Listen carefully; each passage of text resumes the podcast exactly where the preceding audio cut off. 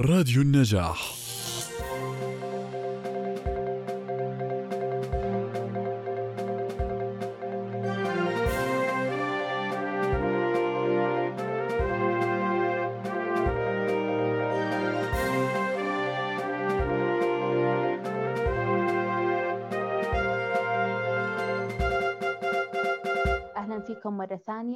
ودعوني الآن أرحب بضيفنا الكريم هو الكاتب الصحفي جمال الطهات خريج جامعة اليرموك متغلغل في الشأن الأردني وكاتب له آراء المميزة كتب عن الكثير من المواضيع أهمها عن الأنظمة العربية القضية الفلسطينية الأردن والصراع الفلسطيني الإسرائيلي. كمان الطهات كتب عن الوضع الاقتصادي للأردنيين ومؤخرا كتب عن المعادلات المركزية للإصلاح ولمن يرغب بقراءة ما كتب الطهات. عنده أكثر من 100 مقال على صفحات الدستور وأخرى كثيرة على مواقع إلكترونية. أستاذ جمال مساء الخير ويسعد مساك مرة ثانية. شكرا جزيلا لتواجدك معنا. عنوان حواريتنا اليوم زي ما الكل بيعرف هي النموذج الأردني بين المئويتين. إذا نحن نقف على الحد الفاصل ما بين المئويتين. هل نستطيع قراءة المستقبل من خلال الماضي؟ تفضل المايك لك. تشكري ست تقوى شكرا لك وللتقديم الكويس والجميل وأنا أشكرك كثيرا وأشكر معهد السياسي والمجتمع على هذه الاستضافة وأشكر الأخوات والأخوة الحضور على حضورهم بهذه الأمسية. وإن شاء الله أنه يكون يعني حوارنا يثرينا جميعا. وأنا يعني بالحوار مع الشبيبة بعتقد أنه دائما في فرصة للتعلم بشكل واضح. أنا يعني بدي أبدأ بالإشارة إلى العنوان. أنه إحنا بنحكي عن النموذج الأردني بين مئويتين. والسؤال اللي بيطرح يعني نفسه وتحداني من يومين إنه فعلا هل النموذج الأردني مكتمل؟ هل لدينا نموذج أردني بمعنى أنه يعني في هناك صيغة منتهية ومكتملة اسمها النموذج الأردني؟ هذا سؤال بدنا نواجهه بجرأة وبوضوح منطلقين من فكرة أساسية وواضحة تماما وهي أن الدولة بجوز أكثر نموذج ممكن يعبر عن فكرة الدولة وعن التعاطي معها هو نموذج البسكليت. باللحظه اللي بتوقف وبتبطل تتقدم أنت بتقع. وبالتالي إحنا معنيين بأن نتحدث عن الأردن القابل للتطور. الأردن المستمر في تطوره. الأردن الذي يستطيع أن ينجز مهام تاريخية كدولة وكمجتمع ويدخل إلى مهام تاريخية ويتصدى لمهام تاريخية جديدة نواجهها.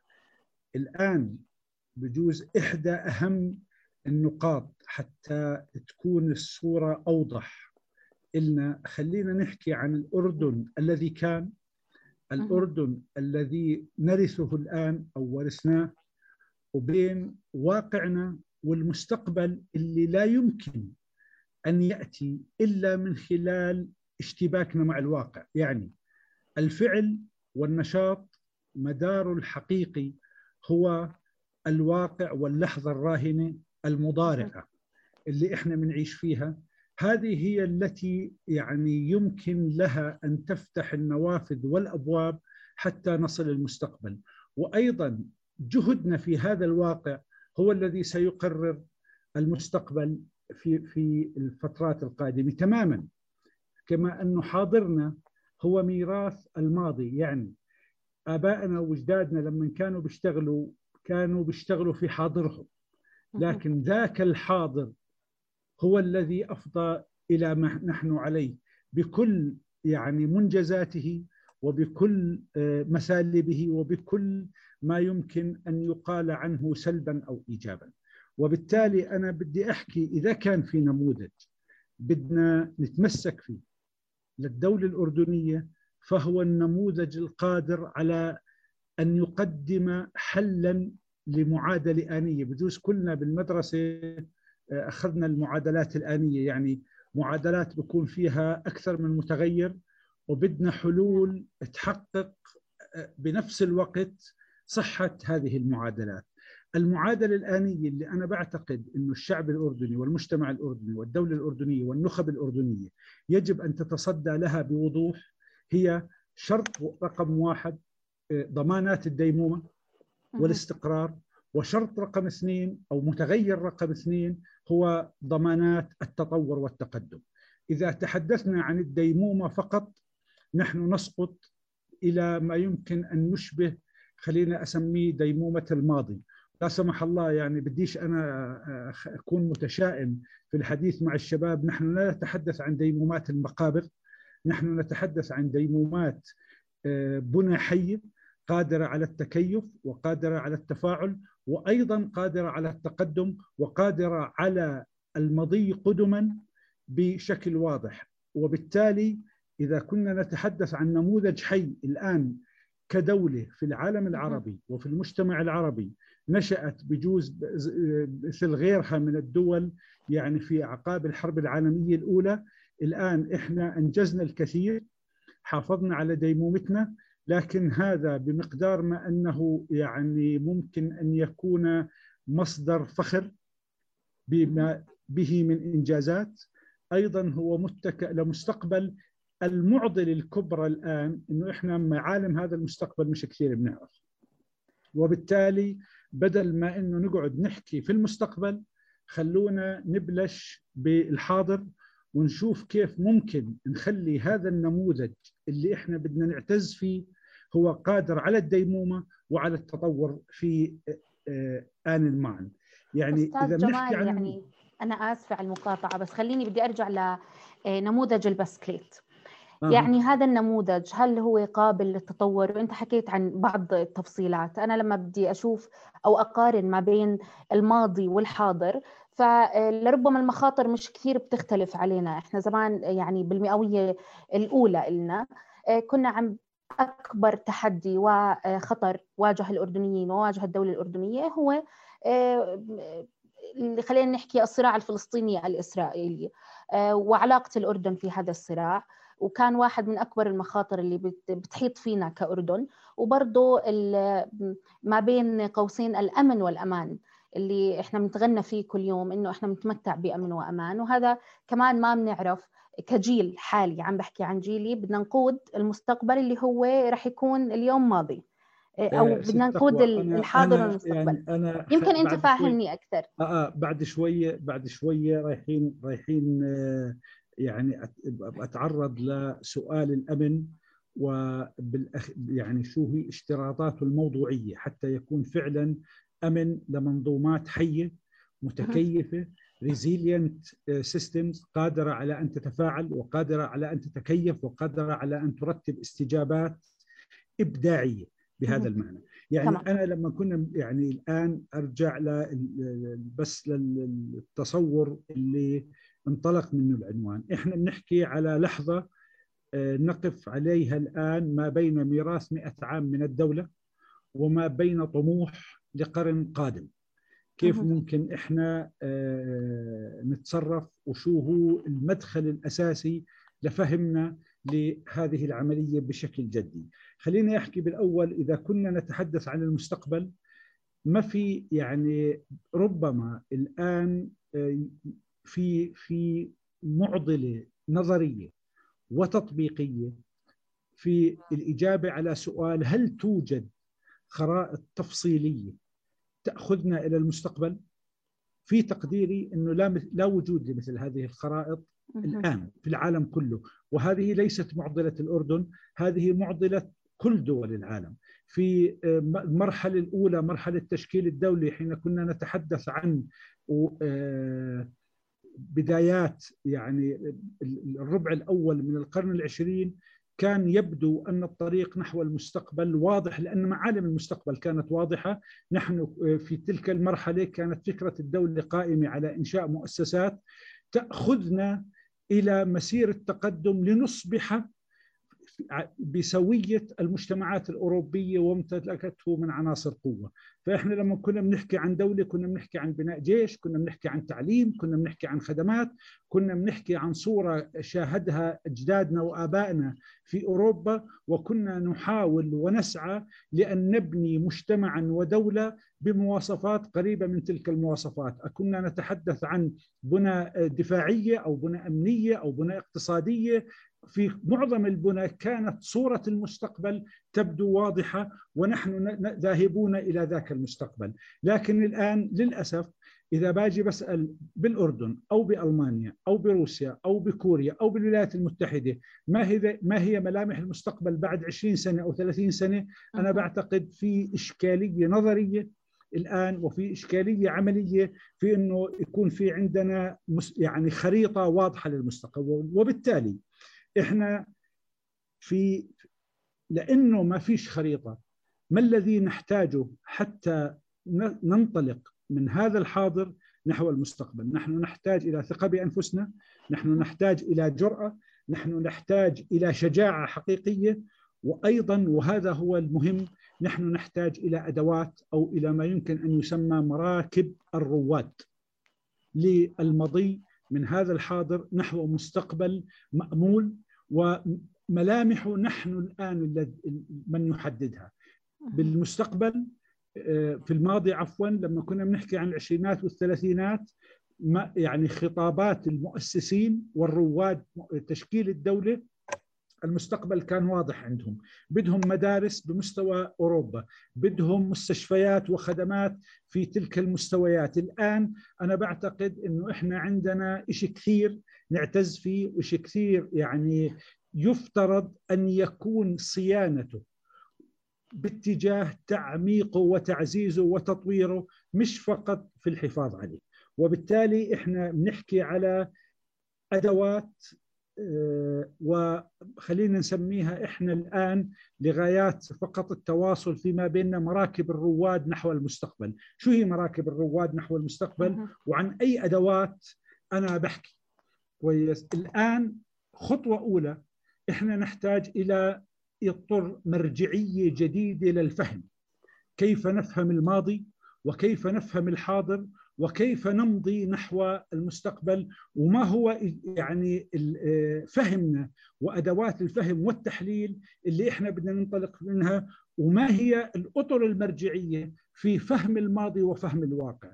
الآن إذا بقينا في خليني أسميها بهذا المعنى نجتر التفكير السياسي بالأدوات التحليل وبأدوات التركيب السابقة نحن في التأكيد بشكل حاسم لن نبتعد كثيرا عن اللحظة التي نعيش فيها الآن، وبالتالي إذا أنا بحكي عن مراكب الرواد وهي أدوات ووسائل فهم وتحليل إحنا بنحكي على قطيعة تتطلب منظومة مفاهيم جديدة وأدوات تحليل جديدة، أنا بس بدي أحكي شيء بسيط. الثورة التكنولوجية اللي إحنا بنعيشها كل البشريه بتعيشها الآن. القرن السابع عشر اللي هو يعني يؤرخ بأنه بدء الثورة العلمية والثورة الصناعية. بماذا تميز؟ حقيقة ما هي ما هي الماكينة التي أنتجت كل هذا الذي شاهدناه ونشاهده؟ هو ماكينة الثورة العلمية أو المنهج العلمي أدوات التفكير والتحليل الجديدة. وبالتالي العالم لم يختلف العالم لن يهرب من ذاته التفاصيل والوقائع لن تتغير من حولنا. لكن إذا فهمناها بشكل مختلف وشكل موضوعي نحن نستطيع أن نقدم استجابة صحيحة اتجاهها. لا لا لا مجال للهروب من الواقع ولا مجال للتعالي عليه لكن هناك فرصة جدية لأن نطور استجابتنا بتطوير منظومة مرجعية جديدة لفهم ما الذي يجب أن نتعامل فيه مع هذا الواقع وما هي المقتضيات الأساسية. أنا يعني من هذه النقطة اللي بعتقد اللي هي قد تشكل الميزة الفارقة ما بين فهمنا للماضي وما بين فهم يعني يصر آخرون على تقديمه باعتباره أن اللحظة الراهنة هي ديمومة للماضي وليست ارتقاء باتجاه المستقبل. وبالتالي أنا يعني خليني أحكي بكل بساطة لدينا ما يمكن أن نعتز به من إنجازات آه، المبالغة في الاحتفاء بها. أنا لا أعتقد إنها ميزة جدية. وهناك أيضا إخفاقات التهويل فيها. ما بعتقد إنه استجابة صحيحة لكن نحن نحتاج إلى أن نطور أدوات فهم تليق بنا كجيل مختلف. له ميراثه وله تحدياته. وله اشواقه ومتطلباته نحو المستقبل. إذا اتفقنا على هذه النقطة إحنا تلقائيا بدنا نطرح على حالنا سؤال وبشكل أساسي من أين نبدأ؟ ما هي نقطة البداية في مثل هذه اللحظة وكيف يمكن لنا أن نذهب من لحظتنا الراهنة بميراثها الذي نعرفه بوقائعها التي لا نختلف كثيرا عليها ولكن بفهم جديد. شو معنى فهم جديد؟ كيف بدنا شو شو شو اللي بده يميز؟ بده يميزنا كناس نقف على مفترق آه، ونقف بلحظة تاريخية نحن سنمنحها تميزنا تميزها. وخلينا نحكي بوضوح. التاريخ ينساب بشكل تلقائي. هناك جيل ونخب استطاعت أن تلتقط اللحظة وأن تنتج منها شيئا مميزا وهناك نخب في مجتمعات كثيرة فشلت وأخفقت وتداعت فرصها وفقدت وبالتالي إحنا الآن لما بنقول من أين نبدأ بمعنى كيف لنا أن نكون نقطة مميزة في فهم الماضي وفي فهم الحاضر وأيضا في الانطلاق نحو المستقبل. في ظني أنا إذا بدي أجتهد بتقديم الإجابة على مثل هذا السؤال. والإجابة يعني أنا ما بحكيش قرآن هنا بل الإجابة قابلة للنقاش. أنا بعتقد ما يمكن أن يشكل ميزة لفهمنا المختلف لفهمنا الارتقائي لفهمنا المتجاوز والقادر والذي يعبر عن ثقة وشجاعة هو القدرة على تطوير الممارسة عبر تطوير السياسات. بمعنى أن هناك أزمات هناك مشكلات وهناك منجزات. هذا بدنا نحافظ على المنجزات ونطورها. بدنا نتجاوز العقبات. وأيضا بدنا نعالج عناصر الضعف. أنا أعتقد أن النقطة الأولى والأساسية هي بإطار مرجعي ومنظور للفهم جديد للفهم ينطلق من تطوير الممارسة تماما زي ما إنه بالقرن السابع عشر. الثورة العلمية قامت على أساس تطوير أطر مرجعية معرفية. قوامها الأساسي ليس الحصول على المعلومة. قوامها الأساسي تطوير الممارسة. لكن لما بنحكي عن دولة شو معنى تطوير الممارسة؟ تطوير الممارسة بكل بساطة هو في كيف يمكن لنا أن نصنع ونطور ونصمم سياسات جديدة هذا هو في ظني وفي تقدير المتواضع ما نحن نحتاج إليه بشكل أساسي فكرة تطوير السياسات لا لا يعني لا أحد يعتقد أنها مسألة يعني تتم بشوية مقترحات وبشوية حكي مرتب. آه، أنا بحكي عن يعني بدي أحكي عن تجربة شخصية وفيها بعض المرار. فكرة تطوير سياسات واستراتيجيات بديلة على المستوى القطاعي في الأردن بدأت في منقلب القرن الواحد والعشرين وكان هناك جهد جدي للوصول إلى خطوات عملية لبدء بلورة استراتيجيات وسياسات بديلة على مستوى القطاعات، لكن هذه ليست رحلة آه، مفروشة بالسجاد الأحمر. هي فكرة تطوير السياسات، فكرة أخذ مستوى التفكير بالراهن وبالماضي وبالمستقبل إلى لحظة يعني شوي مختلفة وإحداث نوع من بديش أقول القطيعة لكن نوع من من القفزة والتطور في مستوى التعاطي هذا يعني أنه إحنا بحاجة إلى تصميم سياسات جديدة. عملية التصميم السياسات وتطويرها هي مسألة في تقديري أو بحكيش التقدير بحكي عن تجربة. هي مسألة صراعية ليست بالسهولة التي نعتقدها لكنها أنا بعتقد هي الحل للمعادلة الآنية اللي كنت بحكي لكم عنها قبل شوية. كيف نحافظ على الديمومة؟ وكيف نضمن التطور.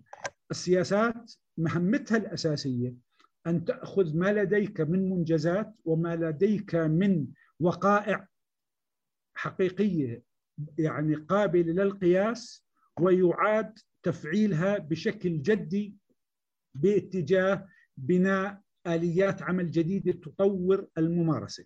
ولنتذكر بشكل أساسي أننا إذا بقينا نمارس كما مارسنا في السابق لن نحصل على نتائج أفضل مما لدينا الآن. إذا لم نح لم نحصل ونستطيع أن ندخل إلى مستوى جديد من الممارسة ونطور الممارسة لن يكون في هناك مستقبل وسنبقى نشتر الماضي ونعيد إنتاج لحظتنا الراهنة بشكل يعني كاريكاتيري وبشكل غير جميل ولا يعبر لا عن كبريائنا ولا عن أشواقنا بهذا المستقبل. وبالتالي في يعني المقترح لأن يكون حل المعادلة التاريخية التي تتضمن الحفاظ على الديمومة والمضي قدما نحو المستقبل وأحداث التغيير والتطوير هي في تطوير السياسات على المستوى القطاعي التي من خلالها نستطيع أن نطور الممارسة. والسؤال وخلينا نحكي هذه الأسئلة بوضوح هل سنبقى يعني نمارس إدارة التعليم وتنفيذ عمليات التعليم كما مارسناها في السابق؟ هل سنبقى نفكر في مدارسنا كما فكر آبائنا ومعلمونا بالخمسينات وبالستينات وبالسبعينات؟ هل سنبقى يبني مستشفياتنا ونصمم وندير الخدمات الصحية كما كانت في السابق؟ هل ستبقى طرقنا تصمم واحيائنا كما كانت في السابق هل ستبقى قرانا آه، كما كانت في السابق إذا كان الجواب نعم أنا أنا بحكي أننا سنكون جيلا مفقودا من التاريخ وليس له صلة وقدرة على أن يكون جسرا ما بين الماضي وما بين المستقبل. العنوان الأساسي تطوير الممارسة من خلال تطوير السياسات. الآن بس أنا بدي أحكي عن آه، نقطتين قبل ما أكمل. أنا بعرف إنه طولت. النقطة الأولى ما الذي يميز الأردن؟ وما هو الإطار خليني أسميها المحدد الأساسي والمركزي لتطوير السياسات؟ ربما ما ميز الأردن من لحظة يعني انبثاقها أو لحظة بدء تشكلها ونشوء فكرتها. بعيد سقوط دمشق عام 1920 أنها استجابة ذكية لتحديات كبرى. وبالتالي الأردن هو البلد الذي بنى منجزاته وحقق الكثير بشيء بكل بساطة أنا ممكن أسميه smart solution مش ال grand solution مش ال total وال final solutions إحنا مجتمعنا وآبائنا والمؤسسين ذهبوا بمقاربة اللي خليني أسميها الاستجابات الذكية أمام التحديات وهذا هو الذي مكننا من الحفاظ على هوامش في ظل وجود قوى أي قوة فيهم كانت قادرة على أن تعصف بالأردن وجودا واستقرارا وكينونة، لكن من خلال فكرة ال smart solutions وال smart approach والمقاربات الذكية نجحنا واستطعنا لحد الآن أن نصمد عبر 100 عام بهزات بعضها يعني كان مؤلما لكن بالمحصلة النهائية لدينا حصاد وأيضا لدينا آه، حقول لنزرعها للمستقبل. آسف للإطالة ونقطة ثانية بس هيك سريعا بتمنى نفكر فيها.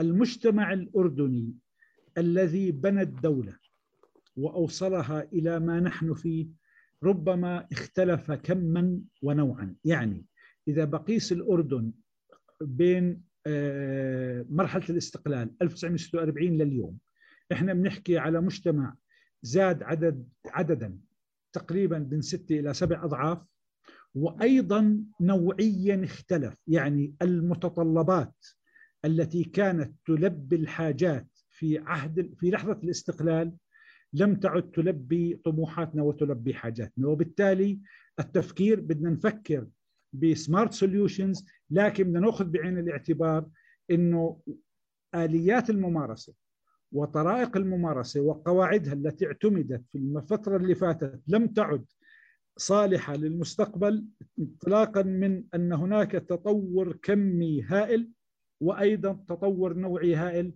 وأذكركم بس يعني الآن أي واحد بيته بجوز اللي زينا قاعد بعمان أزمة المي. يعني المنزل اللي كان يستهلك بالشهر مترين مي الآن بيستهلك باليوم متر مي. نوعية الحياة أصبحت تحتاج إلى ما هو مختلف. وأيضا كمجتمع إحنا نمينا بشكل كبير ولكن قدرنا الأساسي البحث عن ال smart solutions ست تقوى أنا آسف كثير للإطالة. أبداً. شكرا لك وشكرا للإخوان. جداً. شكرا مرة ثانية للمركز. مستمتعين جدا طبعا يعني أستاذ جمال الطاهات. طيب أنا بدي أطلب من كل المشاركين أي حدا عنده سؤال ممكن نرفع إيدنا على على الزوم وبعدين أنا رح أختار. بس قبل ذلك أستاذ جمال أنت حكيت عن إنه إحنا محتاجين لممارسات ويمكن بالحاله الفضلة من بالدول اللي تحتاج لإصلاح سياسي حقيقي اللي هو نبدأ فيها من المؤسسة التشريعية وهم مجلس النواب. بالمئوية الثانية اللي إحنا عم بنعد فيها هلأ أول أربع سنوات منها رح يكون آه، التاريخ يكتب فيها عن مجلس النواب التاسع عشر.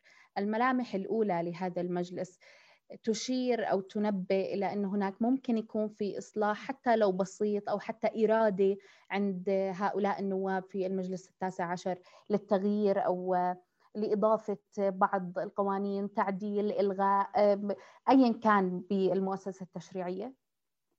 يعني ستي أنا بس بدي أرجع وأحكي شغلة.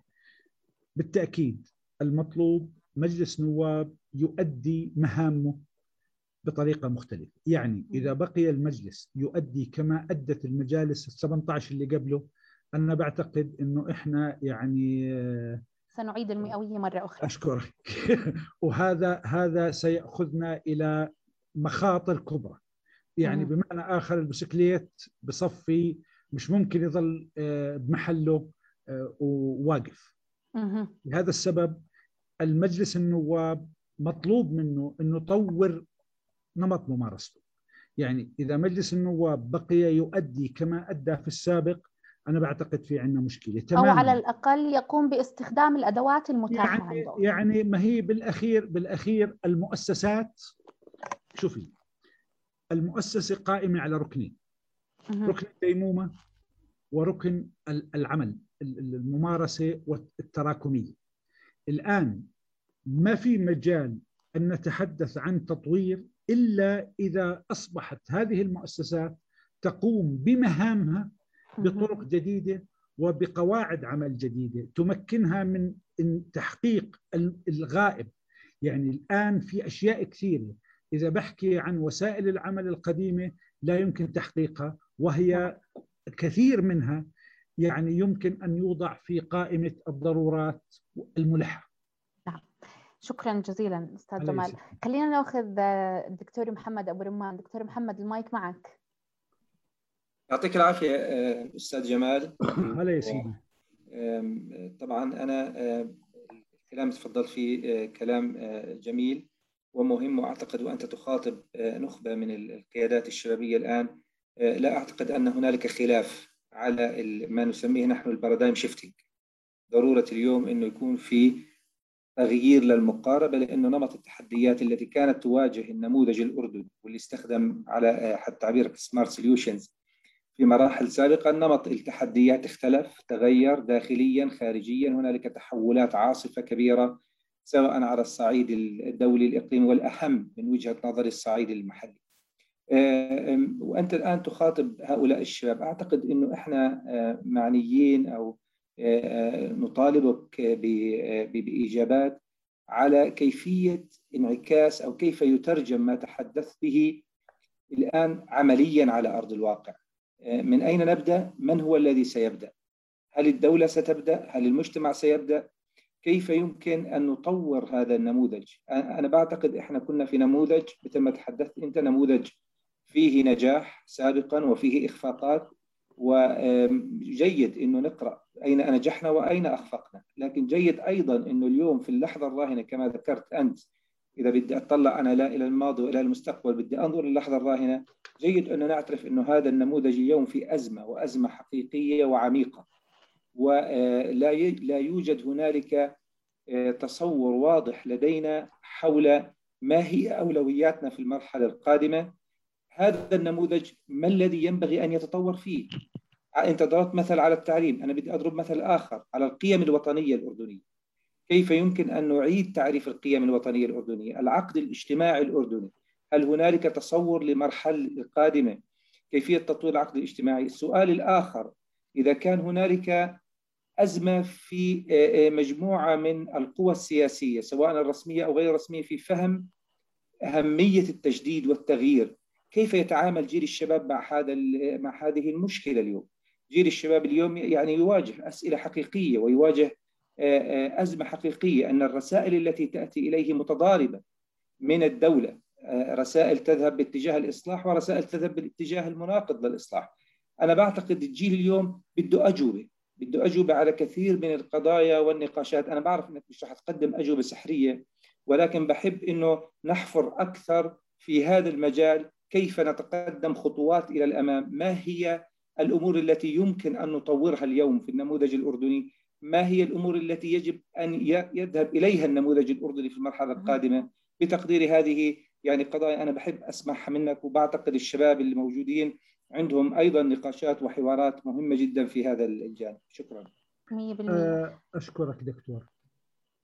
أجاوب رأسا ستي أنا بدي أسألك كنت عن الآلية اللي بتحبها ناخذ كل يعني الأسئلة؟ أنا بفضل إنه نجاوب على كل تمام. سؤال كل سؤال طبعا. يعني تفضل المايك معك. أنا أنا بس بدي آه، لغايات آه، آه، التواصل.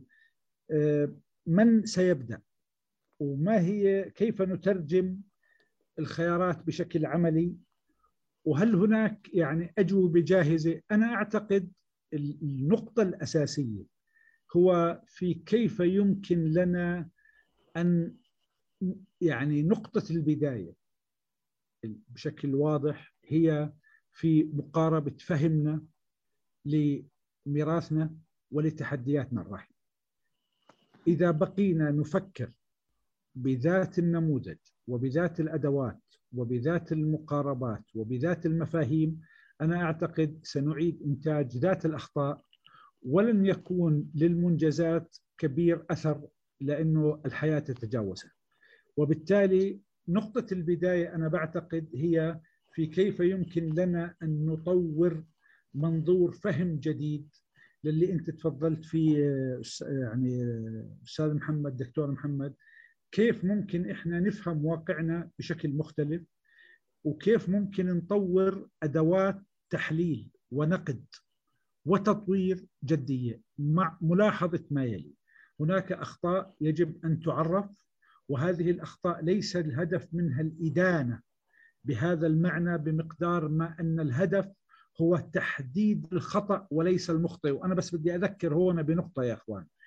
إحنا منذ سنوات يعني تستهلكنا منطق البحث عن المخطئين والأصل هو أن نبحث لتحديد الأخطاء. الهدف من الحوار السياسي والفكر السياسي ليس يعني التقاضي وإنما تطوير الممارسة بأن نحدد ما هو خطأ لنصل إلى ما هو صواب. وبالتالي من سيبدأ؟ أنا أعتقد ليس هناك طرف مسؤول نيابة عن بقية الأطراف. التاريخ والحياة علينا جميعا أن نعيشها بذات الحماس وبذات السوية وبذات الاندفاع. الآن جميعا بلا استثناء علينا مسؤولية البداية بشكل مختلف. جميعا بلا استثناء علينا إجراء المراجعة. جميعا بلا استثناء علينا أن نحدث البارادايم شيفت اللي اللي أشار له الدكتور محمد وأن نبدأ التفكير بمنطق جديد. وأيضا جميعا وبلا استثناء علينا أن نتمسك بالإطار خليني أسميه المرجعي. مرة ثانية بقول إحنا بنحكي على دولة بحجمها بمواردها بإمكانياتها بموقعها. ليس أمامها خيار إلا البحث عن السمارت سوليوشنز هذه يعني آه، نقطة أساسية. والنقطة الأخرى أن لا نخشى النقد. الماضي ونقد الحاضر على اعتبار وانطلاقا من أن الهدف تحديد الأخطاء وليس المخطئين يا إخوان في فرق بين يعني منطق تحديد الخطأ حتى يعني أوصل منه لإدانات وخندقة وبين اني أحدد ما هو خطأ من أجل تطوير الممارسة لتحديد قواعد جديدة للعمل ونقطة انطلاق جديدة. تمام. شكرا جزيلا أستاذ جمال. خلينا ناخذ سؤال عيسى بس. عيسى تعرفنا على حالك بالأول بعدين نطرح السؤال. تفضل. يعطيكم العافية شكرا جزيلا على استضافتكم. أنا عيسى من العين عضو في حزب الشراكة والإنقاذ الأردني. آه، اسمحي لي في مداخلة سريعة وثم يعني هو من خلال الحوار ممكن يكون السؤال.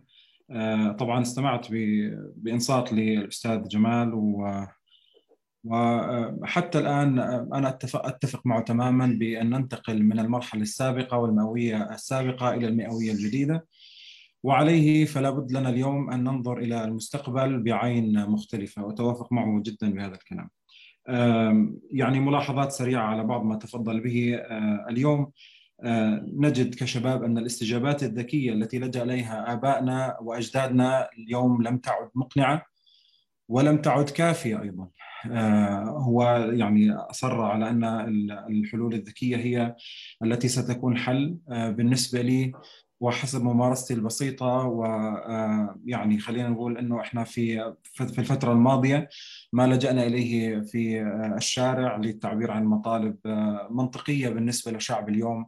لا يجد سبيلا للوصول إلى صناعة القرار. لجأنا إلى الشارع ف... ثم لجأنا إلى الأحزاب واليوم حزب الشراكة والإنقاذ يواجه مشكلة بالحل لتدخل من وجهة نظري يعني أن تدخل أمني. لا يعقل أن يحل حزب وطني بسبب عقد إيجار. يعني هذا هذا غير معقول. واليوم إحنا خلينا نقول إنه إحنا في عندنا مشاكل واضحة وصريحة لابد من الحديث عنها، اليوم أمامنا مشكلة آه، أساسية وهي مشكلة الإصلاح السياسي، أنا أقول آه، يجب أن نبدأ المئوية الجديدة بإصلاح سياسي، هذا الإصلاح السياسي هو الذي سينقل الأردنيين. آه، يا أخي هناك أزمة ثقة حقيقية اليوم في مؤسسات الدولة، لا تجد اردني يثق في مجلس النواب. لا تجد اردني يثق بالحكومة. بنسمع القرار. افتح الفيسبوك تجد الكثير من التعليقات الهزلية على قرارات أو تطبيقات للحكومات التي تمثل الأردن بعد 100 عام. أصبح الأردنيين يتغنون بوصف التل والحكومات السابقة التي بدأت بالحلول أو الاستجابات الذكية كما تفضلت لكن وجدناها اليوم حاضرة في نفوس الشباب ولا أقول الكبار. نقول الشباب اليوم ينظرون إلى مثال وقدوة بأعوام من 30 و40 سنة. وهذه مشكلة حقيقية. اذا أنا من وجهة نظري أعتقد أن الإصلاح السياسي هو البداية، ابتدأ جلالة الملك بالورقه النقاشية الخامسة وركز على الديمقراطية المتجددة والحيوية والتي تقوم على ثلاث ركائز هي ترسيخ متدرج لنهج الحكومة البرلمانية تحت مظلة الملكية الدستورية ويكون معززا بالمشاركة الشعبية وما سماها بالمواطنه الفاعله. اليوم نحن نواجه مشكلة في تطبيق ما آه، يدعو له آه، جلالة الملك. آه، هناك يعني تداخل في السلطات. هناك قانون انتخابات لا يصلح لا يصلح اليوم. إحنا على أبواب المئة الجديدة لا يصلح بال2000 وبهاي الألفية أنه إحنا ندخل مرة أخرى في قانون انتخابات. لا يصلح لتمثيل الشعب ولا يصلح لانتقال الممثلين. قانون أحزاب. اليوم تغيب الأحزاب وهناك مشكلة أيضا. كيف كيف نحصل على حكومة حقيقية تمثل المجتمع إن لم يكن هناك أحزاب فاعلة في مجتمعنا، طبعا الأحزاب ضعفها ليس فقط غياب برامجها هناك أيضا غياب في المشاركة الحقيقية ما بين السلطة وما بين الأحزاب. هناك مشكلات متعددة. أنا أتمنى اليوم أن ننتقل فعلا إلى مئوية جديدة. والسؤال كما تفضلت وكما تفضل الدكتور محمد من الذي يبدأ؟ الملك جلالة الملك يدعونا دائما لدع الشباب أنا بضغط من فوق وأنت بتضغطوا من تحت. ضغطنا من تحت ما زبط. نزلنا للشارع ما زبط. نزلنا للأحزاب ما زبط. هناك هناك مشكلة حقيقية اليوم يتبناها رجال في الدولة.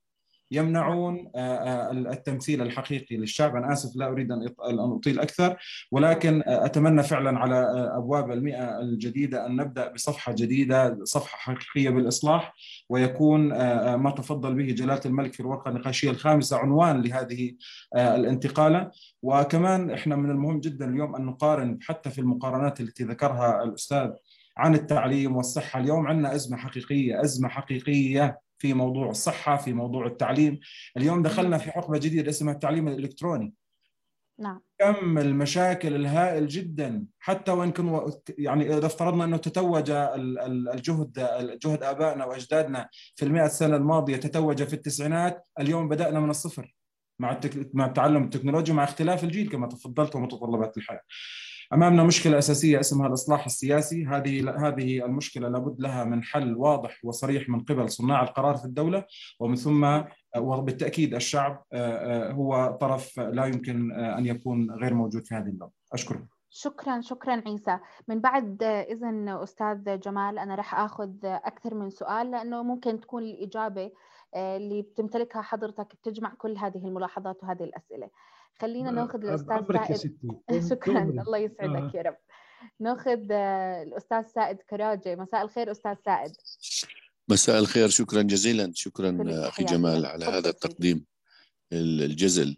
أنا بدي أروح لمسألة من أين نبدأ أو الحلول بالمعنى العملي. بعتقد دعنا نتفق أن جميع الحلول يجب أن تكون ذكية. All solutions should be smart.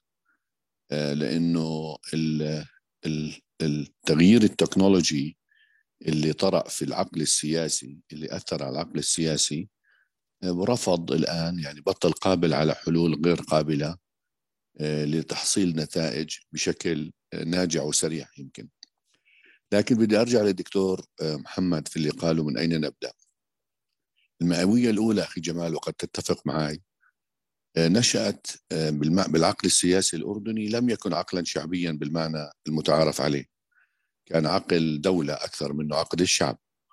وكانت القيادة قادرة على أن تأخذ الدولة عبر طرق لإنقاذ الدولة وإنقاذ الاقتصاد ومحاولة تحصيل أحسن ما يمكن. السؤال اليوم هل هذا الحل قابل للاستمرار؟ أنا بعتقد أنه من هنا بدي أعمل مقاربة على من أين نبدأ. أن الحل القادم في المئوية الثانية يجب أن يختلف عن الأول بالمعنى أن الحل يجب أن يكون عضويا وبالشباب ومنهم وفيهم بمعنى أن يكون العقل السياسي الأردني يتحول ذهنيا لمفهوم الحل العضوي القائم على الشعب أولا بمعنى مشاركة الشباب إذا كنا نقارب هذه الندوة. ونأخذ بهذا الحل العضوي النابع من الشباب بوضع برامج بوضع المفهوم الحزب البرامجي طريق لتحصيل تحول على الأرض. وهنا الدولة يجب أن تتخلى عن فكرة أنها قادرة على فهم ما هو صالح للأمة والشعب وأن تتوقف عن على الأقل عدم تهيئة البيئة لكي يضع الشباب برنامجهم الذي يصلح للوطن فيما يفهم فيما يفهم كما أشار الزميل المحترم قبل قليل للورقة النقاشية التي أشارت لمفهوم المواطن الفاعل. فأنا تصوري أن نبدأ من تغيير مفهوم أن الدولة هي بالمعنى الأبوي قادرة على أن تعرف ما هو ما هو الصالح للناس وأن تسير به وأن تقوده لتتيح للشباب مفهوم بناء عضوي لبرنامج وطني قادر على التغيير. يعني يمكن أريد أن أضع هذه الفكرة بين يديك لمحاولة الاقتراب من مناقشة من أين نبدأ بهذا المعنى السياسي شكرا سيدي تسلم شكراً. تسلم أخي سائد شكرا خلينا كمان ناخذ سؤال وأنا رح أرجع أعقب على كل يعني أو أذكرك أستاذ جمال بكل المداخلات. خلينا كمان ناخذ ولا يهمك بامرك الله. يسعدك يا رب. ناخذ آه، رنيم للضمور رنيم تفضلي. يعطيكم العافية جميعا وشكرا على استضافتكم. آه، يعني لابد أن ننظر للمستقبل بمنظور آخر وبشكل مختلف بما يتناسب مع كل الظروف اللي بنمر فيها. الكثير من القرارات يعني يشعر الشعب بأنها قرارات عشوائية وأيضا في مشاكل متعددة بتحتاج لإصلاح. وإحنا فعليا في أغلب الأوقات ما بنشوف أي مبادرات أو أي عمل حقيقي للإصلاح. سؤالي لليوم إنه هل يوجد خوف من الإصلاح؟ ويعطيكم العافية. شكرا رنيم. آه، عبد الله الجبور. مساء الخير آه، جميعا شكرا آه، أستاذ على هذا الطرح. أنا إذا سمحت لي بدي أبدأ من سؤال آه، أو شوي أوسع السؤال التساؤل الأخير تبع من أين نبدأ إلى آه، من الذي يبدأ؟ آه، هذا السؤال الإجرائي وأربطه بالمستقبل لأنه في مقولة صينية قديمة تقول نحن لم نرث الأرض من أبناء من أجدادنا وأبائنا إحنا استقرضناها من أبنائنا.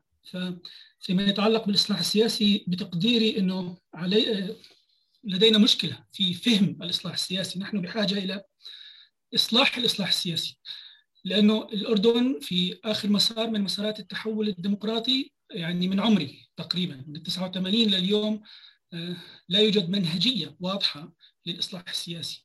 خلال المئوية القادمة ونحن نتطلع إلى المستقبل وأنا شوية أختلف مع بدايتك في موضوع النموذج المستقبل مهم جدا. علينا أن نصنع الحاضر ونصنع المستقبل.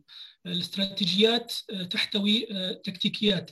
وعلى حد تعبير آه، آه، ديفيد إيستون أنه النظام السياسي التكيفي يرسم حاضره ويرسم مستقبله ليجد لنفسه مساحة في عملية المرونة والتغيير الإيجابي للنظام السياسي النظام السياسي المرن. نحن آه، في الأردن خلال الفترة الماضية وأنا هذا ما أشعره كشاب يعني ناشط في الشأن العام أنه في في فراغ في موضوع اليسار اليسار السياسي وهذا اليسار السياسي الذي يجيب على تساؤلك في موضوع النقد والمساءلة.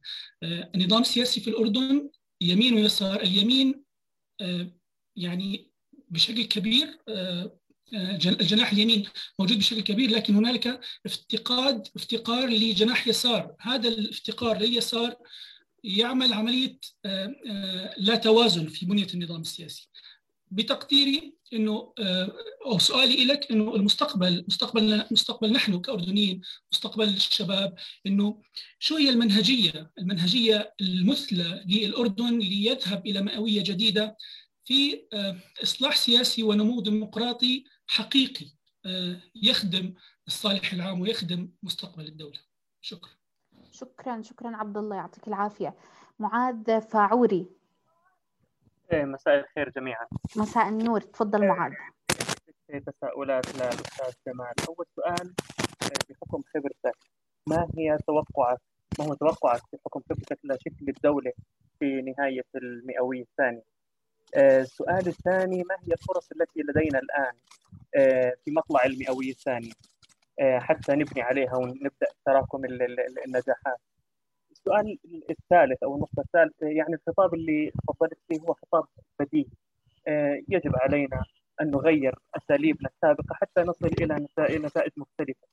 بعيدا عن يعني الدبلوماسية في الطرح وأثني على ما ذكره الأخ عيسى جميعنا نعلم أن الأولوية المطلقة هي الإصلاحات السياسية. حاب أكون عملي شوي. برأيك ما هي الوسائل التي لدينا كشباب للحصول على هذه الإصلاحات؟ وشكرا شكرا جزيلا معاذ. آه، ديما وأنس ومعاذ وفهد وبارق وكل الأشخاص اللي عم بيشاركونا الأستاذ محمد أبو رمان وإحنا كمان آه، متشوقين كمان نسمع مداخلاتكم حول موضوع الإصلاح السياسي. خليني أب- أبدأ من بارق. بارق مساء الخير. يا مساء الورد يا هلا فيك تقوى. أهلا فيك يسعد بال... مساك.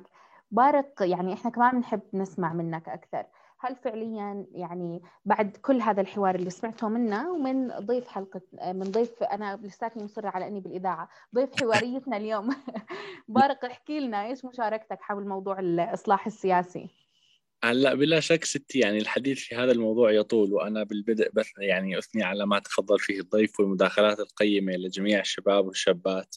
آه، وما يثلج الصدر حقيقة بأن نرى اليوم شباب وشابات الأردن يعني معنيين صدقا قلبا وقالبا وروحا يعني ووجدانا بشكل المئويه الثانية فهذا أعتقد أبلغ الشهادات التي يمكن التقاطها فيما يتعلق بمستقبل البلد وإلى أين سنذهب يعني لأنه في هذا الانخراط الحقيقي والصادق من قبل الشباب وشاباته معنيين إحنا صراحة في في بلدنا آه، مستثمرين فيها مشتبكين ايجابا بإذن الله يعني مع كل المواضيع المواضيع المطروحة من قبل يعني آه، نقاش العام والمجتمع. في موضوع الإصلاح السياسي تحديدا يعني لا أعتقد بأنه يعني من الصعب على أي منا صراحة أن يقول بأنه الأولوية في موضوع الإصلاح السياسي ربما شغلتين، الشغلة الأولى هي المشاركة الأوسع في اتخاذ القرار، أن نرى شباب وشابات اليوم آه، يعني يعني ما بعرف يتبوأوا ربما ما بدي احكي مناصب قيادية ولو إنها يعني مش صغيرة علينا ولكن فكرة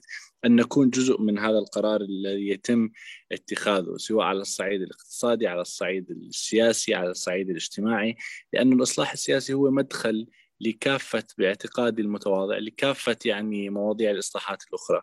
ولو أنه بلدنا يعني ربما من الظاهر من الخارج يمكن أن يقول يقال بأنه الإصلاح السياسي أو الاقتصادي عفوا هو أولوية إلا إنه أنا أرى المشكلة الحقيقية بالشق السياسي وهي وهو السؤال الأوسع والشرعي ربما باعتقادي. فالإصلاح السياسي زي ما يعني كما أسلفت النقطة الأولى المشاركة الأوسع في عملية صنع القرار. النقطة الثانية اللي أعتقد لا حياد عنها إذا أردنا أن نتحدث عن الإصلاح السياسي اليوم فهي موضوع المساءلة والمحاسبة. أين ذهب يعني كل من أخطأ وكل من آه، لم يتوفق بالاجتهاد وكل لم آه، يعمل ربما من أجل تثبيت هذه الركائز. الإرادة السياسية يمكن القول بأنها موجودة حتى نكون صادقين مع أنفسنا ولكنها متذبذبة أيضا يعني. فالدورنا اليوم كونه بهذا المسار الموسمي ربما بدي أحكي عن موضوع الاصلاح السياسي إنه كل سنتين ثلاثة أربعة حسب الظرف يكون في التفات أكبر من الدولة كونه اليوم موجودة هاي الإرادة تحدث سيدنا عنها قبل فترة وجيزة من خلال مقابلته مع وكالة فترة و... ومنصات أخرى وبدأنا نسمع حديث من أركان الدولة المختلفة عن الإصلاح السياسي فأعتقد اليوم في فرصة نتمنى. يعني أتمنى أن تكون ذهبية أمام الشباب والشابات الأردنيين اليوم ليلتقطوها ويتم استثمارها لأنه أعتقد آه، سريعا يعني كان الإصلاح السياسي ربما الحديث عنه ترف بفترة من الفترات.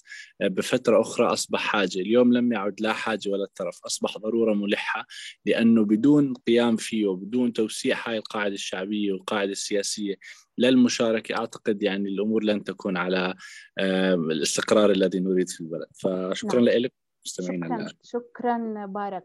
نرجع للأستاذ جمال الطاهات. يسعد مساك مرة ثانية. أستاذ جمال. أهلا أهلا أهلا, أهلاً. فيك. آه سيدي. طيب. يعني حكوا الشباب عن أكثر من سؤال بس أرجع سريعا أذكرك باهم النقاط اللي حكى في حكوا فيها. عيسى ملو العين من حزب الشراكة والإنقاذ كان عم بيحكي لنا عن الأوراق النقاشية اللي تقدم فيها جلالة الملك وهي لا تختلف كثيرا عن ما يقدمه خلينا نحكي الأحزاب السياسية وأعضائها والأشخاص الحراكيين كمان اللي بيطالبوا بالإصلاح السياسي.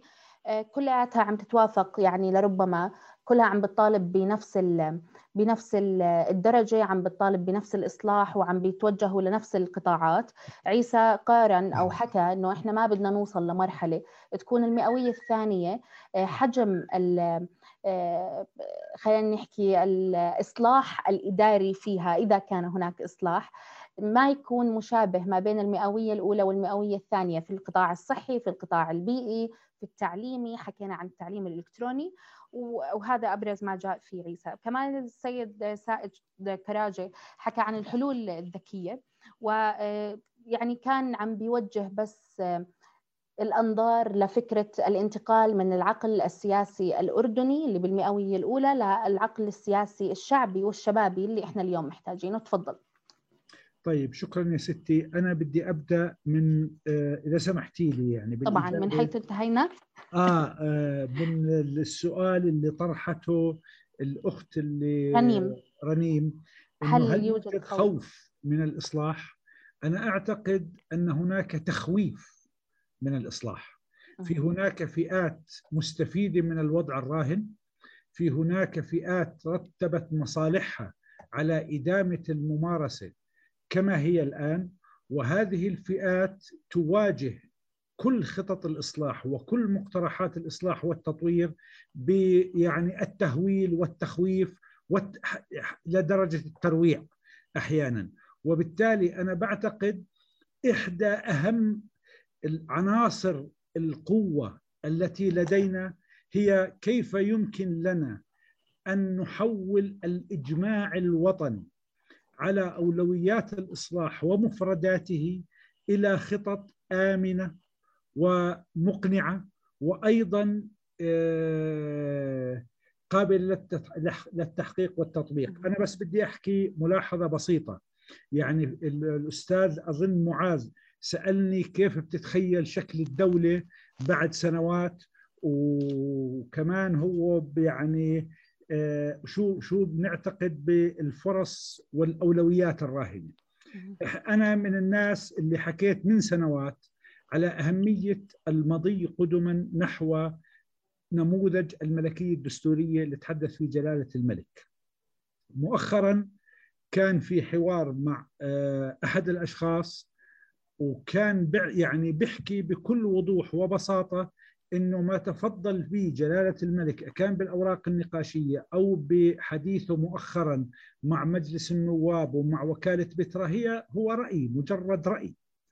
وبالتالي المنطق الذي يعترض الإصلاح السياسي ما زال قائما ويطال لمرحلة أن هذه الكتلة في جسم الدولة تعتقد أن من حقها ولديها ما يكفي من القوة ومن المنعة ومن التماسك لأن تعقب على ما يقول جلالة الملك وأن تضع ما يقول في سياق هي التي تفرضه وهي التي تريده. وبالتالي نحن الآن أمام مفترق طرق حقيقي في كيف يمكن لنا أن نخرج مشروع الإصلاح وآمال الإصلاح واستحقاقات الإصلاح الضرورية من دائرة التهويل والتخويف إلى دائرة التطبيق الآمن ودائرة تطوير الممارسة. مرة ثانية برجع وبحكي. حين نتحدث عن الإصلاح شو اللي بنحكي فيه إحنا بالضبط؟ إحنا بنحكي عن قواعد جديدة للعمل. نحكي عن قواعد جديدة تضبط الممارسة السياسية. نحكي عن قواعد جديدة تعيد آه، وضع الأمور في نصابها. نحن نتحدث عن ممارسة بشكل أساسي. كيف شو اللي بدنا إياه من آه، يعني مختلف الصعد شو اللي بدنا إياه إحنا بالضبط يتطور؟ إحنا بدنا تتطور طرائق العمل بدنا تتطور أشكال وآليات وقواعد ممارسه السلطة. وكنا نتحدث عن السلطة السياسية أو السلطات التنفيذية القطاعية وبالتالي دائره الحوار واضحة تماما. نحن نتحدث عن إجماع على إرادة وطنية المطلوب الآن أن ننقل هذا الإجماع على مستوى الفكرة إلى أن يصبح خطط قابلة للتنفيذ لتطوير الممارسة. نعم إذا بنحكي الآن آه، نرجع لسؤال الأستاذ سائد اللي كان بيحكي فيه عن أهمية آه، النقله في آه، منطق إدارة الدولة. يعني في المرحلة الأولى كانت نسبة الأمية في المجتمع الأردني تصل ل 90 أو 95% حين تأسست الدولة. وبالتالي كان من المنطقي ومن المقبول حتى من أغلبية السكان ومن أغلبية المجتمع أن هناك نخبة مستنيرة نخبة لديها المهارات ولديها المعرفة تأخذ المجتمع في إلى الطريق القويم. الآن أنا أعتقد أن هذه الميزة اختلفت. لم تعد قائمة لم يعد يستطيع أي مدعي في أي موقع تنفيذي أن يقول أنه يعرف أكثر من الناس. الآن معدلات الأمية في الأردن نص معدلات الأمية في الولايات المتحدة. يعني مجتمعنا آبائنا وجداتنا وأمهاتنا الأميين قدروا ينجزوا على صعيد التعليم أحسن من اللي أنجز في الولايات المتحدة. وبالتالي ما بيطلع الآن لوزير أيا كان أو لحكومة تقول إنها بتعرف الصح أكثر من الناس.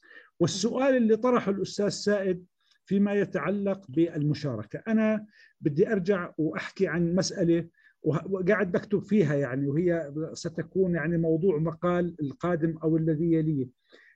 في حوارات لجنة الميثاق قبل 30 سنة طرحت معادلة مهمة كان يجب أن يتم التصدي إليها في, في, في ذلك الحين وهي كيف يمكن لنا أن نوسع من دائرة المشاركة الشعبية وتوسيع نخب الدولة وأن نضم قواعد مشاركة جديدة وأن نحافظ أيضا بذات الوقت وهذا هو المعادلة الآنية الحلول المعادلات الآنية اللي كنا بنحكي فيها. بدنا توسيع دائرة المشاركة لكن أيضا بدنا فعالية وتنظيم. وإنجازية بهذا المعنى. لأنه الهدف الأساسي ليس فقط المشاركة فقط الهدف أن نعزز فاعلية عمل مؤسسات الدولة والمؤسسات العامة بشكل عام في كافة القطاعات. وبالتالي إحنا بنحكي عن حلول برجع وبحكيها حلول ذكية بالمعنى التالي أن الممارسة في إطار التعليم وفي إطار آه، تشكيل مجلس الأعيان وفي إطار الانتخابات وفي إطار الإصلاح السياسي نحن نتحدث عن قواعد ممارسة جديدة وخلينا نحكيها بكل وضوح.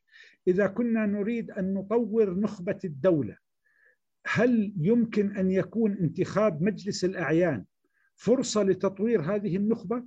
أم ليس كذلك؟ يعني خلينا نحكي بمقترحات عملية تطور الممارسة بشكل واضح الآن حتى الإصلاح السياسي شو يعني الإصلاح السياسي؟ لما أنا بحكي بالإصلاح السياسي بدي أترجم هذا الإصلاح السياسي إلى قواعد تطور الممارسة وترتقي بها. الآن إذا بحكي عن الانتخابات مجلس النواب هل من من المنطقي أن تبقى 70 أو 75% من الأصوات التي تذهب إلى صناديق الاقتراع يتم تجاهلها تماما ويتشكل مجلس النواب ما بين 25 إلى 30% من الأصوات. هل هذا هو يعني هذا هذا نمط الممارسة اللي بنحكي فيه. مجلس الأعيان هل سيبقى يتشكل بذات الطريقة؟ هذه قاعدة من هل هذا يريح نخبة الدولة أم أنه يحرم المجتمع من حراك فعال لهذه النخبة؟ الآن كل هذه الأسئلة وغيرها كثير هو اللي أنا كنت بعني فيه كنماذج وهي اللي كنت بحكي فيها الآن هي عبارة عن نماذج وأمثلة لتطوير الممارسة كمدخل للارتقاء والتطور من ميراث 100 سنة كلنا حكينا عنه إنه في الكثير مما نعتز به وأيضا في الكثير مما نشكو به. لا بدنا إن نعظم المنجزات ونحول حالنا لغنية ونحولها لغنية ولا بدنا نهول بالإخفاقات ونفقد إرادتنا وثقتنا بالحاضر وبالمستقبل. نعم. المطلوب فقط بشكل أساسي حتى نجيب على سؤال من أين نبدأ؟ وكيف نبدأ ومن سيبدأ؟ ما في حدا يقوم بمهمته نيابة عن حدا. إحنا الآن كل المجتمع بكل مكوناته أمام ذات الاستحقاقات وأمام ذات الميراث وأمام ذات الوقائع. المطلوب مقترحات تستطيع أن تأخذ أو تضع الممارسة الراهنة في كل المجالات أمام أسئلة مفصلية. هل سيتبقى المدرس يقوم بعمله بالغرفة الصفية زي ما كان يشتغل زمان ولا بدنا نطورها؟ هل سيبقى القضاء القاضي منصة القضاء بدها تظلها زي ما هي ولا بدها تتطور؟ بدأ منظومة توزيع المياه ومنظومة الحصاد المائي ومنظومة استثمار الموارد المائية بدها تظل محكومة بذات القواعد ولا بدنا نطورها؟ العمل السياسي أو الإصلاحات السياسية هل الهدف منها تعزيز قدرة الجهاز التنفيذي على اتخاذ القرار أم توسيع دائرة المشاركة؟ الآن إذا بحكي عن توسيع دائرة المشاركة ما هي قواعد الممارسة التي تحقق اتساع في المشاركة وأيضا فعالية وتنظيم وكفاءة في الأداء؟ هذه كلها مرهونة بقواعد الممارسة. اللي إحنا بحاجة أن نضع عليها الأسئلة وأن نصوغ لها مبادئ موجهة للممارسة. برجع وبحكي. الإصلاح السياسي بدنا نترجمه لمجموعة مطالب بسيطة وواضحة للممارسة السياسية. كنا نتحدث عن أحزاب وكنا نتحدث عن آه، مجلس نواب أو عيان أو حكومة أو ما شئنا صح يعني. سيدي خلينا آه. خذ فاصل. أنت خليني أروح لآخر آه، يعني المداخلات معنا في الخمس دقائق الأخيرة من هذه الجلسة الحوارية بدي آخذ فهد ومن ثم بشار وكمان أطرح عليك سؤال من معاذ الفاعوري لكن خليني بالأول آخذ فهد. فهد أستاذ فهد مساء الخير. يا مساء الخير. الله يعطيكم ألف عافية جميعا وكل عام وأنتم بخير.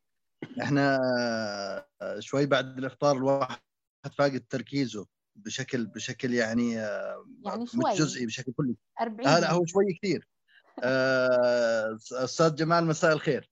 هلا مساء الورد. هلا صديقي. يعني أنا بصراحة حاب أعمل مداخلة أكثر من إنها سؤال. لما نزيد نتحدث عن الإصلاح السياسي والمملكة الدستورية اليوم لنكون واقعيين شوي. إحنا نمتلك يساريين ولكن لا نمتلك يسار حقيقي. نمتلك يمينيين ولكن لا نمتلك يمين حقيقي. أو حتى الاعتدال اليوم صار هو اليسار البرامجي. فاليوم هاي هاي مشاكل كثير صراحة تواجهنا وأنا أروح باتجاه شوي. يعني أنا صرت أحكي يعني بطلت أحكي بإصلاح سياسي صرت أحكي بإصلاح ثقافي مجتمعي يعني اليوم إحنا نفتقد المسرح الأردني نفتقد الدراما الأردنية. دولة عمرها 100 سنة آه، عاجزة عن إنتاج آه، دراما تناهض الإرهاب، دراما تحاكي تاريخ الدولة، دراما آه، على الأقل تؤمن سردية للرواية الأردنية عبر 100 عام أو رواية الدولة الأردنية عبر 100 عام.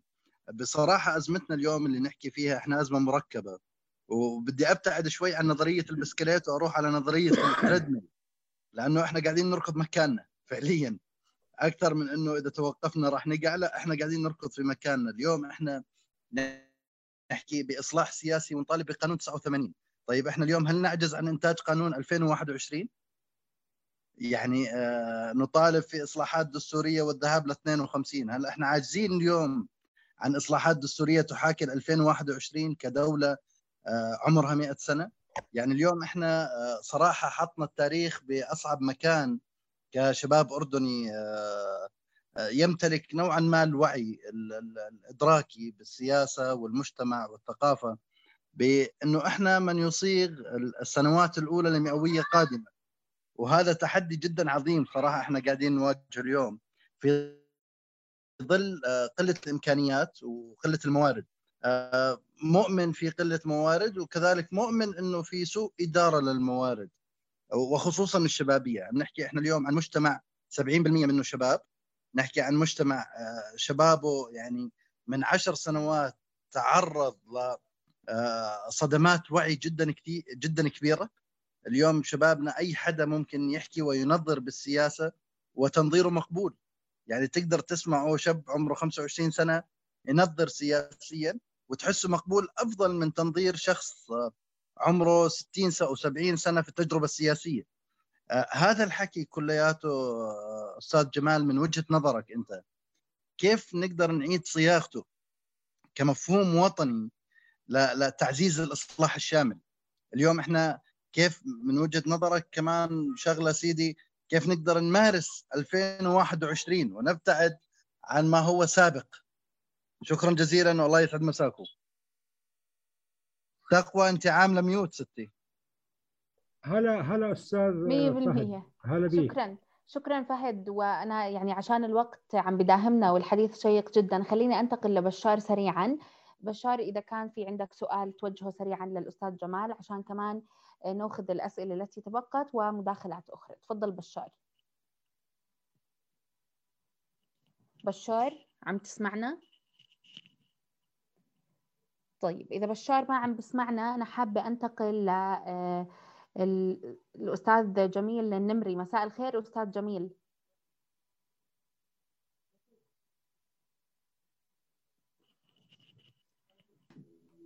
أستاذ جميل. الكل عم بيسمعني ولا بس بشار والأستاذ جميل؟ مسموع صوتك مسموع. تمام. طيب أنا آه، سامعك أنا سامعك يا ستي. خلص تمام. الأستاذ جميل النمري ما عم بسمعني وكمان بشار مش موجود. خليني لا أنتقل لا هي موجود موجود موجود بس أنا آه، مش بس- فاكر ال- يلا يا بشار okay. سؤالك okay. سريعا عشان يعني ناخذ باقي المداخلات. تفضل. يعني ما بدي الله يعطيكم العافية شكرا لكم على اللقاء القيم. أنا بس في سؤال يعني هيك آه، يعني بموضوع الإصلاح السياسي. آه، ما يعني أنا بشوف إنه إحنا لسه يعني في موروثات قديمة أو في يعني آه، شماعات لسه آه، يعني في- يعني النخب وال- والثقافة الشعبية والنخبوية لسه متمسكة فيها. آه، مثلا الإصلاح السياسي بيجي بقول لك الأحزاب ومش أحزاب وبيجي بقول لك بيطلع لك بشماعة الإخوان المسلمين. بنيجي على الإصلاح الاقتصادي وإصلاح الهاي بيجي بقول لك إحنا فيش عندنا موارد وفيش عندنا كذا ولسه بنعتمد على المساعدات. بنحكي عن. مثلا آه، التطوير التحسين البنى التحتية الكذا يعني التطوير بشكل بش يعني بكامل أوجهه. بنحكي عن شماعة ال- الحمد لله الأمن والأمان والاستقرار وال وشوفوا وضعنا وشوفوا وضع ال- الدول اللي حوالينا. يعني يعني يعني يعني إيش هي الطريقة اللي ممكن نتخلص منها من هاي الشماعات؟ ونقدر يعني نتقدم ونستمر. وشكرا. تمام. شكرا. أستاذ جميل مساء الخير مرة ثانية. جميل النمري مساء النور. أهلا وسهلا. عذريني أنا ما كان ميوت ومش منتبه إنه أبدا ما في أي مشكلة. تفضل سيدي. يعني بنحب نسمع مداخلتك حول موضوع الإصلاح السياسي ومئوية الدولة. الأردنية الأولى وإحنا على الحد الفاصل على المئوية الثانية. وإذا كان في عندك أي مداخلة بهذا الشأن. لا الصحيح أنا اليوم يعني داخل بس لأستمع مش لأتحدث. ومزاجي هو مزاج ال- المتشوق جدا كان لس- لسماعك هو الدكتور محمد أبو رمان وإحنا كمان. وكنا عم. بنحب يعني بما أنه حكينا عن الأحزاب ولك باع طويل في هذا الموضوع. نحكي هل أنه فعليا الأحزاب السياسية يعني في مطلع المئوية الثانية سيكون لها القدرة على إحداث التغيير والإصلاح؟ آه، طيب هذا بتستفزيني آه، أجاوب لا أنا بعرف أنت إيش بتحب تسمع آه، لأنه هذا الموضوع دائما يداخل فيه من باب مخاطبة الأحزاب باعتبار أنها مقصرة ويجب أن تطور نفسها لتأخذ دورها. آه، هذا عندما يقال إنه إذا بدنا آه، نعمل حكومات برلمانية، إذا بدنا نطور مجلس النواب، إذا بدنا نغير قانون الانتخاب، تكون الانتخابات على أساس حزبي، لازم الأحزاب تصير قادرة على الوصول للجمهور وتصبح أحزاب كبيرة وقادرة أن تستقطب الأصوات وبالتالي أن يتشكل برلمان آه، حزبي وهكذا. والحقيقة هاي دخلتنا لفترة طويلة في آه، آه، يعني آه، حزيرة البيضة من الدجاج ولا الدجاج من البيضة. مين بيجي أول؟ ال- ال- ال- الحقيقة مش هيك إحنا إحنا في واقع سياسي اجتماعي وتم الشغل عليه من أجل أن لا يكون هناك أحزاب سياسية قوية. في أوروبا الشرقية بعد ما سقطت الأنظمة الاستبدادية بعام واحد كان هناك أحزاب رئيسية تتنافس على مجلس النواب. وأنا بدي أقول لك خلال عامين حتى نعطي لأنفسنا فترات إذا تم تغيير هيكل ال ال ال ال الهيكل السياسي الأردني آه، من الممكن أن نجد ثلاث أربع خمس أحزاب رئيسية. في آه، أي بلد زعيم واحد أو شخصية سياسية رئيسية تستطيع قبل الانتخابات بثلاث أربعة أشهر زي ما بصير عند جيراننا بإسرائيل. آه، أن ينشئ حزبا سياسيا ويدخل البرلمان وربما يحصل على ثلث ربع آه، مقاعد ال- المجلس. لأن الموضوع اتجاه رأي عام. يعني ال- ال- الأحزاب ليست شيئا خالدا. الآن مفهوم الحزب السياسي تغير. ومن الممكن أن كل الأحزاب الموجودة الآن في الأردن بما فيها الحزب اللي أنا أمينه العام الآن أنه خلال عام عامين ما يكونش موجود. أنه يدخل في حراك ويصبح جزء آه، من آه، جماعة سياسية آه، أكبر. أو أنه ينقرض. وهكذا. فيعني الساحات متحركة وأصبح الحزب السياسي مرتبط تماما بالنظام السياسي تركيبة النظام السياسي. على سبيل المثال هلأ أنا بتحول لالقاء محاضرة وأنا كنت حاكي إنه مش زي كنت بدي بس استمع بس حتى نغير المفهوم وأن لا نعود إلى طرح هذا السؤال. بما في ذلك اللي طرحه الأستاذ محمد أبو رمان مع في الورقة المشتركة آه، مع آه، آه، المجال إنه أدوار كل الجهات المختلفة اللي عليها دور وتخاطب الأحزاب السياسية أيضا بنفس المنطق. الأحزاب السياسية ليست كينونات دائمة موجودة آه، هي التي مخاطبة بأنه أن تصبح كبيرة أو أن تمكن من التحول إلى نظام برلماني حزبي وحكومات برلمانيه. الأحزاب فكرة موجودة تتجسد بصورتها الفعلية كممثل لقطاع عريض آه، من المجتمع كممثل سياسي لفئات من المجتمع في ظل ظروف آه، آه، تؤدي إلى ذلك إحنا في في واقعنا في واقع النظام السياسي. الأحزاب لا دور لها. يعني أنا كامين عام لحزب بصراحة ما ما عندي سبب إنه أقول للناس تيجي على الحزب وتنتظم فيه لأنه ما لها دور. شو بدهم يعملوا؟ يعني أي شاب هلأ في عندنا شباب بيجوا على الحزب مثلا وبيشاركوا بس آه، شوي شوي بعد ست أشهر سنة آه، بلاقوا حالهم انه ما في وظيفة. نعم. لأنه هم مش عم بصارعوا من أجل الفوز بالسلطة أو المشاركة بالسلطة. نعم. فإذا آه، بدك يعني الوصفة لصنع أحزاب سياسية رئيسية في الأردن موجودة ومش صعبة. هلأ مش راح مش مش طيب. الوقت. عشان هو عشان نعم. الوقت. أنت بملامحك سريعا. هل يعني خلينا نحكي بمطلع المئوية الثانية سيكون هناك وجود للأحزاب السياسية بغض النظر عن الظروف المختلفة ما بين المئوية الأولى والمئوية الثانية ولا رح نوصل لمرحلة إنه ما في أحزاب سياسية لا لا لا ما هو يعني هو بدون يعني ديمقراطية حقيقية؟ فيش إحنا أمام آه، خيارين. إما البقاء على ما نحن فيه يعني المستنقع اللي إحنا فيه وهذا وصفة آه، قاتلة. والمستقبل آه، ليس جيدا اطلاقا أو نذهب إلى تطوير السياسة أو ما يطلق عليه بالإجمال الإصلاح السياسي. ما في مجال وبمجرد أن تتوفر الإرادة الحقيقية للسير على طريق الإصلاح السياسي بمعنى نقل جزء كبير من السلطة من الملك إلى ممثلي الشعب آه، إلى الانتخابات. الانتخابات هدفها مش آه، آه، تنصيب أو أن يتصدر مجموعة من الأشخاص هذا المكان وبعدين كل أربع سنين نغيرهم وفق منطق خلص أعطي دور لغيري. تعرف بالعشاري يعني نعم. مثلا؟ أنا كنت يعني نائب شايف علي تلاقي يجي واحد من بيقول لك خلص يا أخي أعطي دور لغيري. يعني دور للتصدر. مش آه، يعني المفهوم مختلف تماما.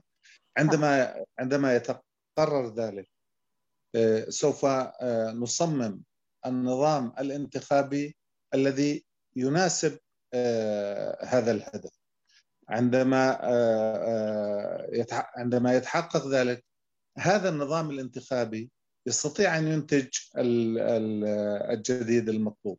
ولكن حتى لو وضعنا نظام انتخابي نقول الدكتور محمد أبو رمان صممه. ولغاية تمكين الحياة السياسية الحزبية. بس إذا ما في نية لإعطاء السلطة آه، لصناديق الاقتراع آه، ما راح ينتج آه، شيء لأنه راح يكون في تلاعب وتوجيه بحيث إنه أن أن أن نبقى ندور في نفس الحلقة المفرغة القديمة. اذا هي في الجوهر قضية من في موقع السلطة أن يقرر أن يتنازل عن جزء كبير من هذه السلطة لصالح الانتخابات نعم. والتمثيل السياسي راح تظهر الأحزاب صدقين يعني إن شاء الله ونتمنى كلياتنا نوصل لمرحلة من الديمقراطية أساسها الأحزاب السياسية لأنه بغيرها عمرنا ما راح نوصل ل يعني حكومات برلمانية حقيقية. شكرا جزيلا أستاذ جميل النمري. بدي أنتقل بختام هاي الحوارية لضيف حواريتنا الأستاذ جمال الطاهات بكل المداخلات اللي سمعتها أستاذ جمال الطاهات بدي أضيف عليها ثلاث أسئلة سريعا من معاذ الفاعوري. عم بحكي لنا معاذ إيش توقعك بحكم خبرتك لشكل الدولة في نهاية المئوية الثانية؟ وكمان إيش هي الفرص اللي عندنا آه، لحتى في مطلع المئوية الثانية؟ آه، وبرأيك ما هي الوسائل التي لدينا كشباب للحصول على هذه الإصلاحات. تفضل أستاذ جمال الطاهات. طيب يا ستي أشكرك وأشكر الأستاذ معاذ آه، على أسئلته الثلاث. توقعي إذا يعني ربنا ساعدنا وأكرمنا أن يكون في عندنا ملكية دستورية بشكل جدي. ملامح هذه الملكية الدستورية وخلينا نحكيها بوضوح. ما في يعني قاعدة أولى سيكون في هناك ضوابط ممارسة لإنفاذها أن كل السلطات التشريعية والتنفيذية والقضائية أيضا يتم توليها على أسس تمثيلية بمعنى أنه لا سلطة لمن لا تمثيل له. وإحنا ساعتها بنحكي على دولة ملكية دستورية بهذه المواصفات تستند إلى مجتمع لديه مؤسسات هذه المؤسسات تمارس دورها سندا إلى آه، يعني كفاءة تمثيلية بشكل أساسي.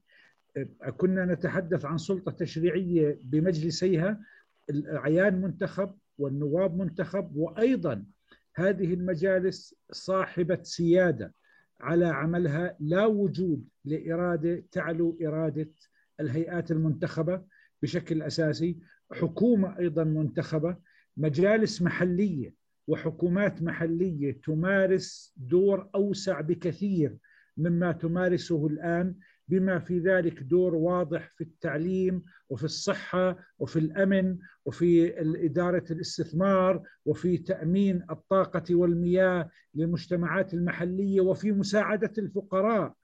المجتمعات المحلية يعني أنا بدي أحكي مثلا نموذج بسيط. هذه إحنا بقرى ومنها الطيبة يا ستي عمرها بجوز 10000 سنة. على مدار التاريخ في فقراء بهاي القرى وكانت المجتمعات المحلية تدير شؤونها وتحافظ على من يحتاج إلى المساعدة. الآن ننشئ إحنا حكو... وزارة تنمية اجتماعية أحيانا بكلف كيلو العدس عشان يوصل الأسرة الفقيرة بضع مئات من الدولارات. هذا هدر يجب أن يتوقف وهذه ممارسة يجب أن تنتهي. في هناك أشياء يجب أن يعني تؤخذ وتوضع في سياق المؤسس الصحيح وأن توضع لها قواعد ممارسة صحيحة. هذا فيما يتعلق بتصوري أو توقعي بعد 100 سنة. الفرص أنا بعتقد الفرص كبيرة أستاذ معاذ وهناك يعني إمكانيات حقيقية لأن نجيب والفرص أيضا بالرغم من أنها كثيرة لكنها مرهونة بقدرتنا على أن نجيب على سؤال واضح. كيف لنا أن ننطلق من لحظتنا الراهنة إلى المستقبل؟ برجع وبأكد على يعني ما عندي جواب إلا اللي حكيته في بداية حديثي اليوم أن ليس أمامنا إلا أن نذهب إلى تطوير قواعد الممارسة وأن ينصب النقد على الممارسة وليس على من يمارسها وأن يعني يتركز التطوير باتجاه نمط ممارسة جديدة وقواعد ممارسة من نوع مختلف. وهذا قبل ما أجاوبه على السؤال الثالث أولويات الإصلاح السياسية بوصلني للسؤال الأستاذ الحسبان عن اليمين واليسار وعن أولويات العمل يعني بشكل أساسي. أنا بعتقد تاريخيا على المستوى العالمي أجندات اليمين وأجندات اليسار بدأت تختلف. إذا بنحكي الآن عن علاقة أو كيف يتجلى اليمين العالمي واليسار على المستوى العالمي وأجنداته وأولوياته تختلف وبالتالي المطلوب ليس إعادة صياغة. يعني أنا في مفاهيم بدنا نوقف عندها بحذر شديد. المطلوب الآن أن نتفق على ما هي المقاربة الذكية التي تمكننا من بدء مسيرة الإصلاح. إذا كنا نتحدث عن إعادة صياغة ونتحدث على هذا المستوى من الخطاب المنشئ اللي ورثناه من القرن التاسع عشر والقرن العشرين أنا بعتقد أنه إحنا سنفقد فرصتنا بشكل جدي أن نطور الحاضر والمستقبل عبر نمط جديد من الممارسة وهذا هو اللي بجوز كان بيحكي فيه الأستاذ سائد لما كان بربط النشاط السياسي أو الفعل السياسي والبنى السياسية والتنظيمات السياسية بما تم تحققه على المستوى الإنساني من قفزات تقنية. إحنا الآن في ظل الثورة التكنولوجية الرابعة اللي بجوز يعني في ملامحها قادرين على تحديد بعض ملامحها لكن آثارها ونتائجها على المستوى الاجتماعي والسياسي والثقافي والاقتصادي أيضا تكاد أن تكون يعني ما زالت في إطار التوقع وما زالت في إطار بناء السيناريوهات أكثر مما هو تصورات موضوعية قابلة للقياس. وبالتالي نحن نتحدث عن مرونة سياسية جدية وعن قدرة لمنظومتنا السياسية أن تكون ذات مرونة عالية تحافظ على الاستجابات الذكية وتطورها. الاستجابات الذكية التي تمت على مدار القرن الماضي أنا أعتقد لو تم استحضارها ذاتها الآن ستؤدي إلى كوارث. يعني أنا من الناس اللي أعجب بكثير من رؤساء الحكومات اللي شهدهم القرن العشرين بغض النظر عن عن كثير من الحوار حولهم لكن منجزاتهم وآليات عملهم. لو اجينا الآن نجيبها ذاتها هي نفسها نحطها اليوم أنا بعتقد قد تؤدي إلى كوارث. لكن هنا نرجع نحكي عن القيم المشتركة ما بين الماضي والحاضر والمستقبل. إحدى عناصر أو إحدى جسور الحفاظ على ديمومة النظم السياسية هي منظومة القيم. وبالتالي نحن يجب أن ننحاز إلى منظومة قيم معيارية واضحة هي سندا إلها.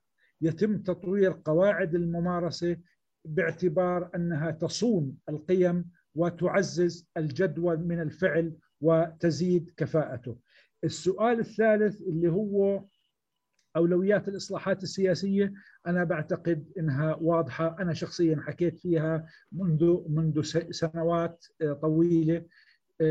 رقم واحد تعزيز فكرة التمثيل كشرط لممارسة السلطة. بالتالي أنا أتحدث عن الإصلاح السياسي يبدأ بممارسة من نوع مختلف تؤسس إلى تشكيل كل المؤسسات التي تمارس السلطة السياسية كنا نتحدث عن تشريعية أو تنفيذية بالذات على أساس انتخابي.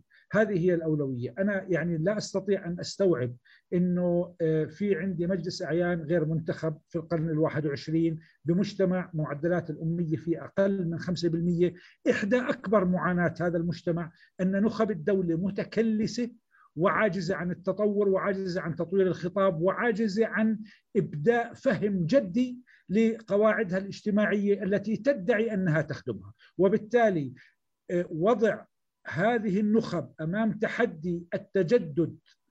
شرط أساسي أن تكون لها صفة تمثيلية. أنا بعتقد هذا هو المدخل الأساسي وهذه هي أولوية الإصلاح السياسي. أنا من من وجهة نظري المتواضعة. الآن السؤال اللي كان حول الانتقال إلى الملكية الدستورية كيف ننتقل إلى الملكية الدستورية أنا بعتقد المسألة واضحة تماما وبشكل أساسي أنه إحنا ما شو هي الملكية الدستورية؟ يعني خلينا نكون واضحين ونأخذ الأمور إلى إلى كما أفهمها على الأقل، الملكية الدستورية تتحدث عن أن الملك هو كوظيفة في الدولة هو التعبير المباشر على وحدة إرادة الأمة. هذه الإرادة يتم تجليها من خلال الهيئات المنتخبة.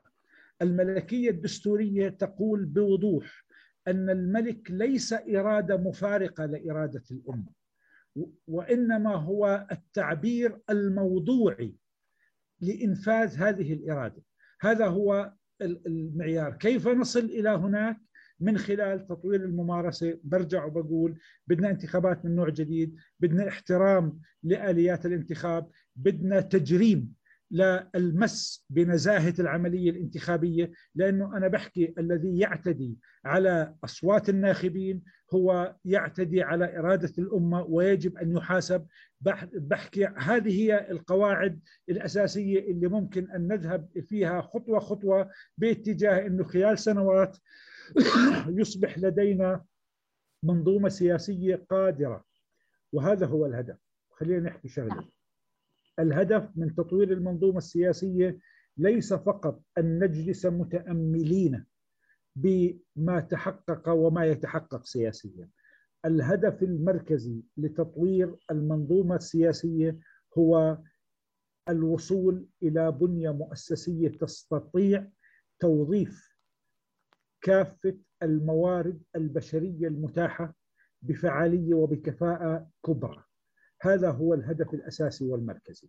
الآن الفترة التي مضت كانت نخبة مستنيرة تخدم الشعب الأردني وتمارس نيابة عنه. هذه مرحلة حققت إنجازات لكنها لم تعد قادرة ولا نستطيع أن نستمر بذات النموذج. هناك حاجة موضوعية لأن تصبح المؤسسات أداة حشد وتعبئة لمواردنا البشرية من أجل إنجاز الأهداف التنموية والتاريخية لمجتمعنا. هذه النقلة هي التي تستقتضي أن نطور قواعد الممارسة وأن نصل إلى معايير جديدة لضبطها وتطويرها من أجل أن نتحدث عن مؤسسات كفؤة فاعلة وأيضا لها قدرة على حشد موارد شعبنا بشكل فعال وبشكل منتج.